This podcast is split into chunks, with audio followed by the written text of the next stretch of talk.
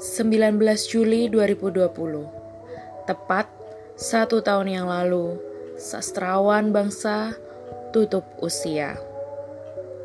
Berita wafatnya dihembuskan jagat maya Dengan pernyataan Yang fana adalah waktu Sesuai karya yang dituliskannya. Buah pena Eyang Sapardi Djoko Damono telah diterjemahkan dalam berbagai bahasa. Aku ingin hujan di bulan Juni pada suatu hari nanti. Akulah si telaga berjalan ke barat di waktu pagi hari dan masih banyak lagi. Penghargaan yang diraih beliau menjadi harta bagi para pemuda calon pujangga penerus tahta sastra di Nusantara.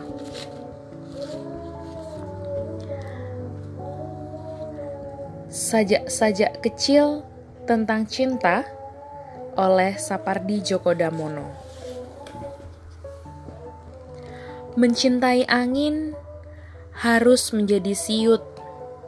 Mencintai air harus menjadi ricik Mencintai gunung harus menjadi terjal. Mencintai api harus menjadi jilat. Mencintai cakrawala harus menebas jarak. Mencintaimu harus menjelma aku.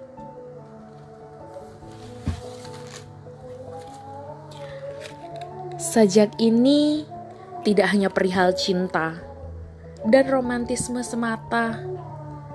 Mencintaimu melalui keagungan ciptaanmu.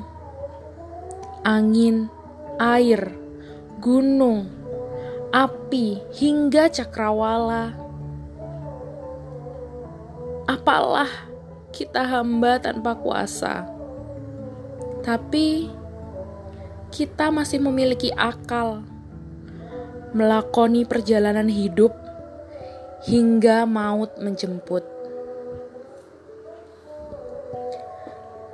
Baiklah, mari kita tarik nafas panjang, lalu merenungkan. Bagaimana dengan sajak hidup kita? Apakah berakhir dengan diksi yang indah, dengan guratan makna yang bermanfaat bagi semesta, atau makin merasa bahwa kita bukan apa-apa. Sebelum kita tutup usia, mari kita goreskan karya, terbitkan kebaikan di mana-mana. Mari berubah, mari berbenah.